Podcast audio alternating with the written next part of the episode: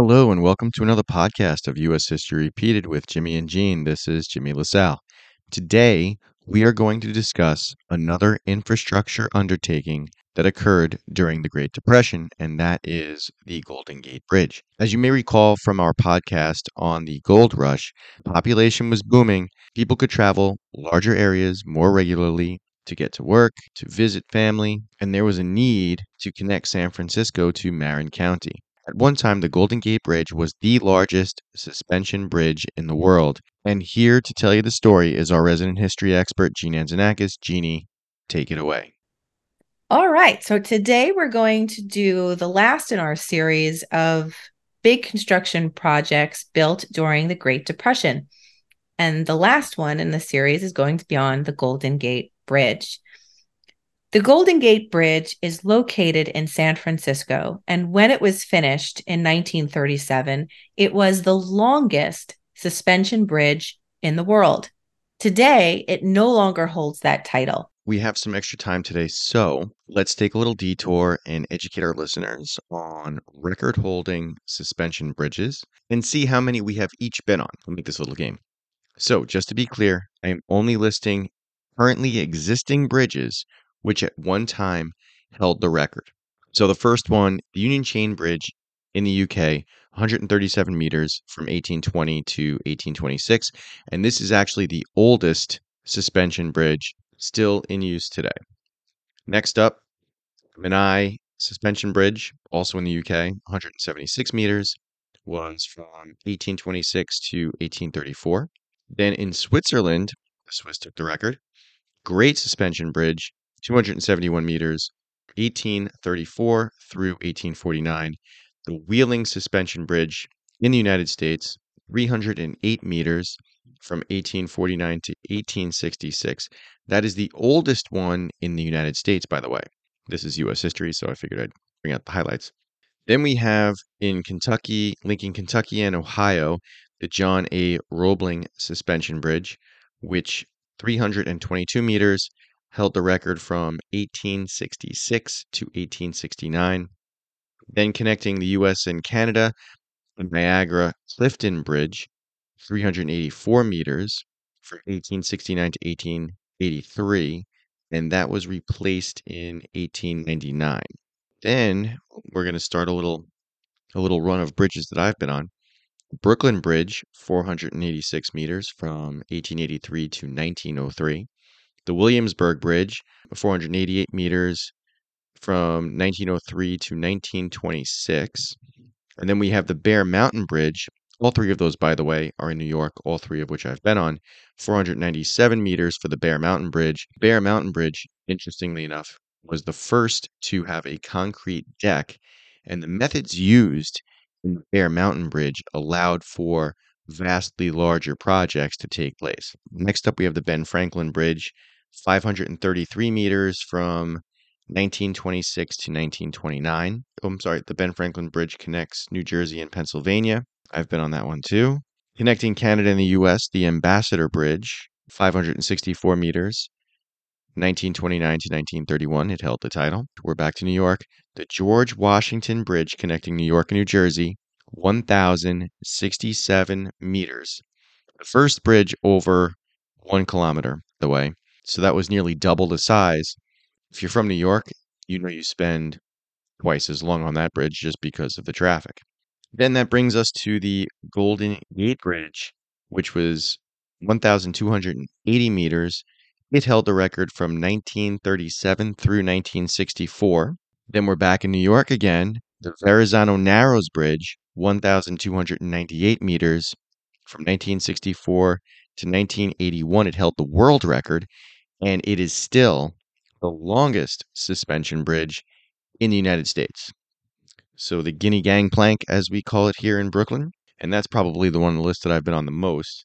I've also been on the Golden Gate. Okay, now we're getting up close to more recent times in bridges being built. In Yorkshire, the Humber Bridge, 1,410 meters, held the record from 1981 to 1998 then the record goes over to Japan for the Akashi Kaikyu Bridge, 1,991 meters and that held the record from 1998 to 2022. And the current record holder, the bridge was just completed last year in Turkey, the Çanakkale Köprüsü Bridge was completed in 2022.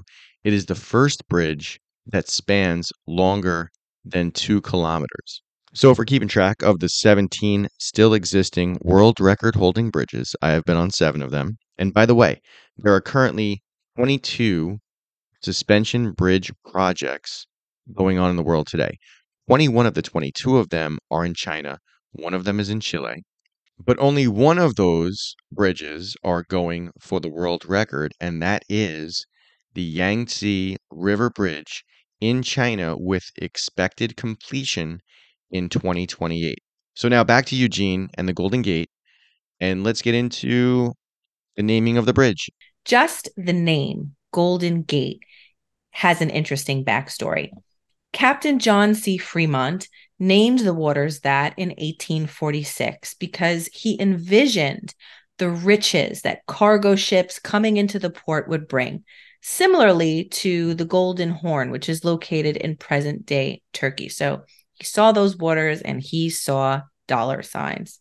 Do you recall podcast on the gold rush that California was the golden state because gold and the Golden Gate Bridge probably part of that too. No, could be, could be the connection to that. I mean, gold rush. I'll, I'll talk about you know boosting the population of the area and the need for a bridge. The bridge was built by a team led by a man named Joseph B. Strauss, who was a civil engineer. Strauss submitted his blueprints for the bridge's design in 1921. The bridge would have to cover a mile of water. By the time the bridge was finished, if you factor in the approaches to the bridge, it spans 1.7 miles. Not everyone supported the construction of the bridge. For one, it was going to be costly $25 million to be exact. Due to the Great Depression, money to build the bridge was going to have to be raised locally. The federal government owned the land on either side of the water. They feared that the construction would cause a disruption to military operations or potentially block ships from being able to get in and out of the harbor. A ferry company, aptly named Golden Gate Ferries, didn't want the bridge to be built either. After all, how many people would need a ferry if there was a bridge they could cross instead? It took almost a decade to garner the support Strauss needed to help build the bridge. Construction began on January 5th, 1933. Built during the Great Depression, workers were paid $11 a day. Now, this was good pay for 1933, and the jobs were actually highly coveted. There had been calls for a long time to build a bridge to connect San Francisco to Marin County, especially as the population grew. But for some, it wasn't growing fast enough. The population of San Francisco was given a boost by, of course, the discovery of gold. The city of San Francisco was growing much slower than other cities, and if it could be better connected to neighboring counties, that would certainly promote the growth of the city.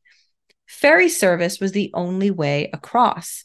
Ferry services began as early as 1820, and by the 1840s, ferries were running regularly, mainly for delivering water to San Francisco.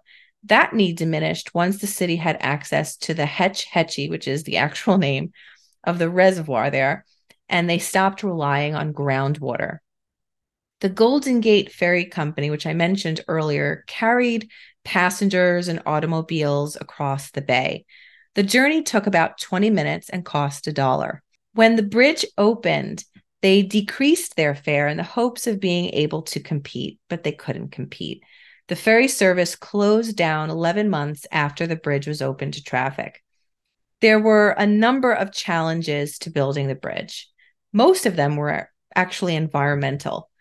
Strong gusty winds, which sometimes, you know, would reach up to 75 miles an hour, there were strong currents in the bay, dense fog, just to give you a few examples. All of those things proved to make construction difficult. Strauss created a movable safety net in the hopes of keeping workers safe and preventing deaths. The net cost $130,000.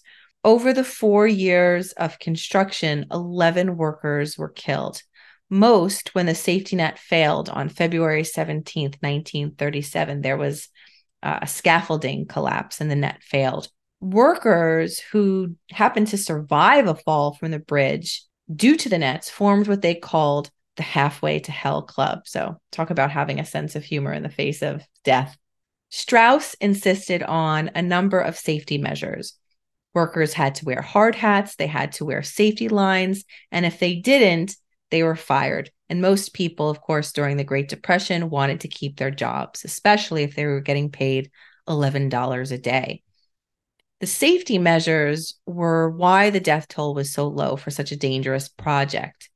The thought at the time was that for every million dollars that a bridge cost, it would lead to the death of one worker. With cost estimates for the bridge to be 35 million, they anticipated the death toll to be about 35. Strauss hoped to limit that number as much as he could. So you have the safety nets, you have the hard hats, you have the safety lines. But then came a time where workers were actually expected to wear respirators there was this sickness that had developed among many of the workers, and it was known as Golden Gate disease, and it caused hair and tooth loss. So, not such attractive qualities, right? The primer, when it was, you know, when it met with the hot rivets, it released this toxic vapor and it was making people sick. So, the workers wore respirators to protect themselves and their hair and their teeth. The design of the bridge was created by a number of different engineers and architects. Strauss's original design was thought to be visually unappealing. The final design for the suspension bridge was done by a, by a very famous bridge designer, a man by the name of Leon Moisseiff, who was also the engineer for the Manhattan Bridge here in New York. The design was further helped by a local architect named Irving Morrow, who designed the shape of the towers, the tower decorations, the lighting, even the walkways. Most notably, it was his selection of the color to paint the bridge a color called international orange. The color helps the bridge to stand out in the dense fog, and the color and his designs help to make the Golden Gate Bridge one of the most iconic structures in California. The senior engineer on the project was a man by the name of Charles Ellis, who unfortunately did not get the credit he deserved for his involvement in the bridge during his lifetime because he was fired by Strauss. San Francisco is a major port city, and the US Navy demanded that the bridge clear, even at high tide, 220 feet the addition of an arch was included because they wanted to protect and preserve this old Civil War era fort. So that was added to the design. There's all these little interesting facts behind why the bridge was designed the way it was. The first part of the bridge built were the towers. A temporary pier had to be built in order to build the South Tower. Explosives were used to excavate the floor of the bay in order to build them. There are these great newsreels of this, and you can go and Google them and see them. It's pretty neat. Barge after barge brought all of the needed materials to build the bridge. There was constant shifts of workers and, you know, 24 hours a day, every day. Work needed to be constant in order to make sure that the concrete that was being poured would be set properly. The bridge has 73,000 tons of steel, and it was forged in the Bethlehem, Pennsylvania steel plants. Special wires were created for the cables that were needed for the bridge in order to suspend the cables. Shipping lanes were closed across the bay. It was quite a sight. The process of putting the cables up was also no easy task. They had these spinning wheel carriages that helped to bring wires across the span and workers connected the wires together by hand. In total, it took 191 days. Once the cables were bundled together, they were painted in order to protect them from the water and the salt air. Next came the steel track and the roadway. And in May of 1937, a golden rivet, of all things, right, was placed in the middle of the span during the week long celebration for the bridge's opening. The city celebrated the completion of a feat once thought to be impossible. And when the bridge opened, the fare was 50 cents each way. The toll today for a car is just under $10. In recent years, changes have been made to the, you know, to protect the bridge in case of an earthquake, which California is known to have. The changes would allow the bridge to withstand the impact of the 1906 earthquake that destroyed 80% of the city of San Francisco. The San Francisco Bridge is a major attraction. Anywhere from 9 to 14 million people go to walk or ride across the bridge. When I went to San Francisco, we rented bikes and we rode across the bridge. It was beautiful. The bridge is constantly being maintained, especially painting it. Workers are, you know, going along the cables looking for areas that require paint and in order to prevent rust.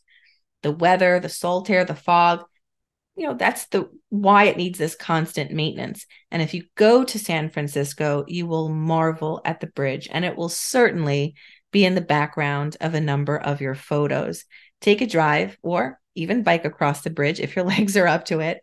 It's really just a great experience. Thank you very much, Jeannie. What do we have on the docket next? Next up, we are going to start on our series on FDR, and we're going to be, you know, working our way through his administration and getting right into World War II. Oh, all right. A lot of stuff to look forward to. Yep. Well, that will end our podcast. Tell a friend something you learned here and tell them where you heard it. Follow us on social media, register for our email blasts, our history happy hours, and more. Thanks for listening. There is always more to learn. Talk to you soon.